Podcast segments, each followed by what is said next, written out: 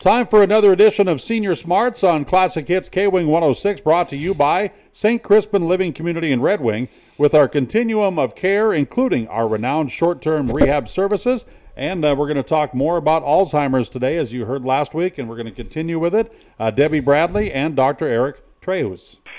And Dr. Eric, we're thrilled once again to have you as um, the main focus here of our show, and we're just going to dive right back into Alzheimer's part two. So if you missed the show last week, listeners, I would encourage you to go back and listen to last week's show, part one. There was lots of good information, um, some stuff I've never heard about, and today we're going to learn more. So, Dr. Eric, thank you for being with us. And um, tell us some more about Alzheimer's. Thank you, Debbie. Absolutely. Yeah, it's kind of exciting to talk about something that on the surface seems so dismal, but but maybe there is hope for all of us, right? So, mm-hmm. so I think this week I'd like to do is is dive a little bit deep, deeper into the lifestyle choices that we've advocated through the through the use of what we have termed the five pillars or or good lifestyle choices, and how this works to reduce your Alzheimer's rate and risk. So, uh, and I just wanted to make sure people realize, and you know, I'm sure you all know this, but it's there is no cure for Alzheimer's. But there's very, very good evidence that is emerging to support that lifestyle choices make a difference and help to prevent as well as modify Alzheimer's if you are diagnosed with it. So, and, and, and so I'm going to kind of go over a couple risk factors and, and, and give examples of what that might mean here. So, last episode we talked about diet and, and also uh, noted loneliness as a risk factor for for getting uh, Alzheimer's, which is was an interest to me when I when I read that. So today I'm going to start with heart disease as a kind of a, a topic that actually might help you understand how this happens with Alzheimer's and, and, and why the two are related, and how preventing these are the same thing and improving each of those through lifestyle choices and how it makes a difference. So, heart disease, just simply put, is a progressive reducing oxygen delivery to the heart muscle through progressively narrowing arteries. Somewhat simplified there, but that's pretty much what it is. It's you're not getting oxygen to your tissue, and the tissue breaks down and, and dies. And how this happens in heart disease is that uh, these narrowing there's inf- generalized inflammation in your body. So your arteries react to that, and that band aid reaction is to accumulate cholesterol, which slowly narrows down that artery, lessening and lessening the blood flow to the, to the heart. So, conversely, what helps that? Well, exercise. And here's one of the pillars. Exercise dilates arteries and it gives more oxygen to the tissue and works to keep vessels more flexible and warding off this cholesterol plaquing as a band aid, so to speak. And as you exercise, you have a dynamic. It's not just opens up and that's where it is, it's a dynamic going more closed than opening all throughout the day. And if you do it on a regular basis, it's kind of like that adage of um, uh, rolling stones gather no moss. It's the same type of thing. If your arteries mm-hmm. are keeping going, dilating and constricting, you don't have the, the cholesterol plaquing.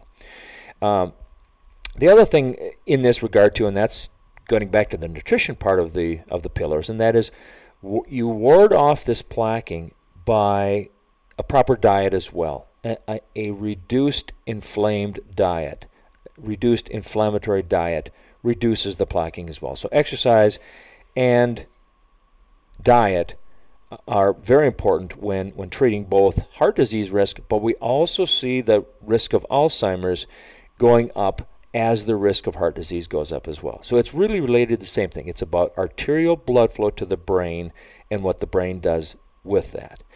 Next thing is sleep. We talked about sleep. We had a few sessions on sleep. And I, I would encourage you to review that. I'm just going to quickly kind of gloss over some of those points. But but allows sleep allows us to clear the breakdown products of our cell metabolism, as well as ridding toxins throughout the brain. And this is done when you lay down and you fall asleep you actually activate what's called the a newly found system that's called the glymphatic system. And it is like the waste removal system. It's the garbage collecting system of the brain.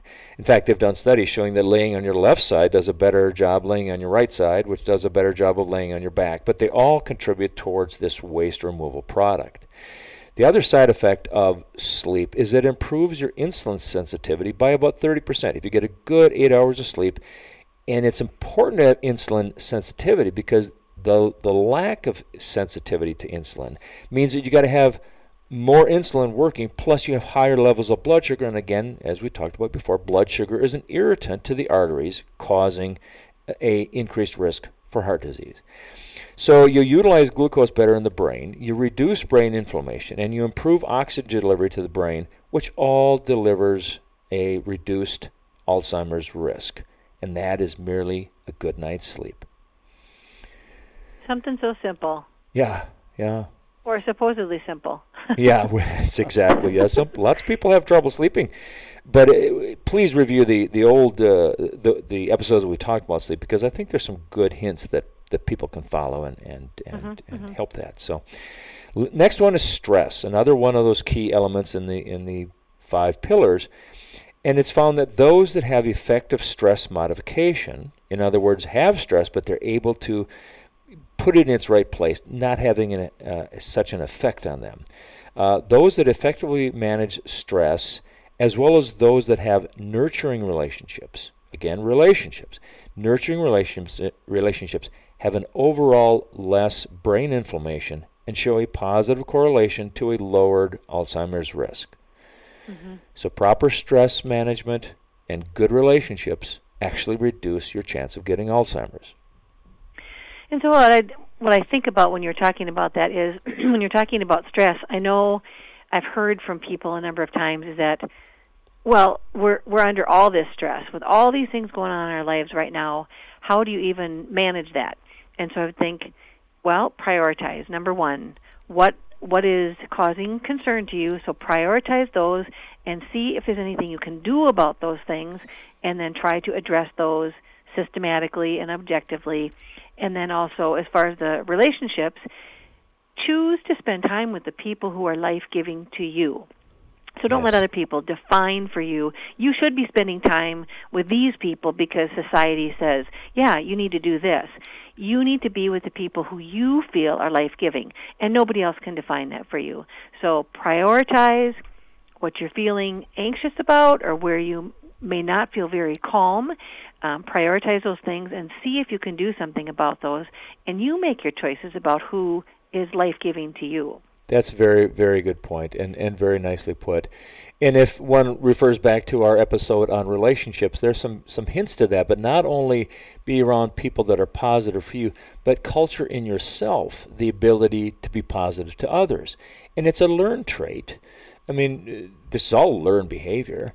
And so if you can take a moment in yourself to dive a little deeper with your questioning for a person because everybody loves talking about themselves. So if you ask uh, you know if you ask if you ask a little deeper like not just hey how's it going? but more like really how are you doing? This is a complicated time. How is it affecting you? And so a- and and even though it may not be something you're comfortable with the more you do it the more comfortable you are and you don't have to have all the answers. The, one of the greatest points there is that you show concern, and that makes that connection, and that Right. creates that nurturing relationship. So, okay, diving down again to um, to one here that seems obvious, but it's it's it's a hydration. Okay, eighty percent of the brain is made up of water. In fact, if you do MRI scans of someone that is dehydrated, you actually show shrinkage. And then if you hydrate them and a few hours later do another scan, the brain plumps up. And when and it just stands to reason then that when the brain is shrunk with chronic dehydration because we just most people don't get enough water through the day, that the brain has less vascular flow. You have less blood flowing through. You have less oxygen available to your brain tissue to do its necessary things. It's it's energy giving ability. So hydration is really key and one of the main things. So eight hours or eight eight hours, eight glasses of water a day. Really, even though it's an age old concept, it really is true and, and should be done. Next one, uh, yeah, I have a question for you. Sure. On the flip side, is there any caution that people should take with is there any possibility that they can drink too much, that they're just washing all their vitamins away and the minerals that they need? Is there any possibility of that?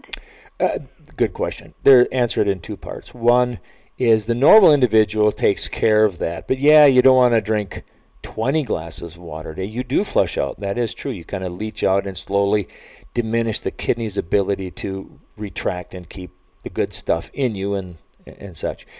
But also there are medical states that you just don't want to uh, have as much water, such as congestive heart failure or chronic kidney disease. So there are some medical conditions. So that's one, you know, talk with your your trusted uh, medical advisor and and talk about hydration. But in the normal individual and the person that doesn't have these chronic diseases, eight to eight glasses of water is kind of the, the prescription, so to speak. So that's a good question to, to clarify that. Good. Thanks for answering that. Uh, another one that we talked about in the past is meditation. And I know it sounds a little kind of touchy feely, but it has been shown to raise something called the BDNF, which is brain derived neurotrophic factor.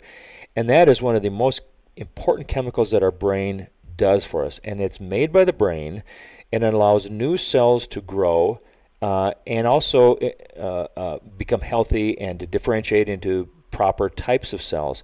So that's a very important thing. In particular with Alzheimer's, which affects uh, primarily the hippocampus, which is responsible for memory. If you have a lot of BDNF, it protects that, it makes the, the hippocampus more uh, healthy, and is, has a direct correlation to the risk for Alzheimer's. Another point that I wanted to, to make here is, and we're going to talk about fasting in, in future uh, top uh, episodes, but fasting also is something that is, uh, has been shown to increase function, longevity, nerve formation, and reduce inflammation. And that's just a 12 hour fast. In other words, eat at 6 o'clock at night and then breakfast at 7 in the morning, so to speak, and nothing in between. So, so uh, to kind of summarize what we've talked about, the, what are the steps to take? Well, 30 minutes of exercise can be just a brisk walk, 8 hours of sleep, nature walks, very important, meditation, just 5 to 12 minutes a day, or at least mindfulness practices, and we've talked about that in the med- meditation episode, or at least do the diaphragmatic breathing, which is that 4 seconds in, let your belly ra- go out, and 4 seconds exhalation, letting your abdomen kind of come back uh, yoga, daily stretches, and lastly, seeking joy in relationships, relationships with family, friends, or community. And lastly, laugh more. That's always good. Love yeah. it. Yeah. Yeah. So those those are things you can do on a daily basis to to minimize your Alzheimer's risk. The wonderful thing is they're all free. Yeah. Um, you don't need a prescription for them, and these are things that we've heard from what grandma and grandpa from years ago. These are things we should do to live a a clean life that's focused on you know helping one another and eating right and all that and you know being a helpful person who contributes to society. Absolutely. Thank you so much, Dr. Eric. This is always good stuff. Thanks. Thank you. And with that, St. Crispin Living Community is changing aging in Red Wing. Join us for another edition of Senior Smarts on Classic Hits K Wing 106, brought to you by St. Crispin Living Community in Red Wing with our continuum of care, including our renowned short term rehab services.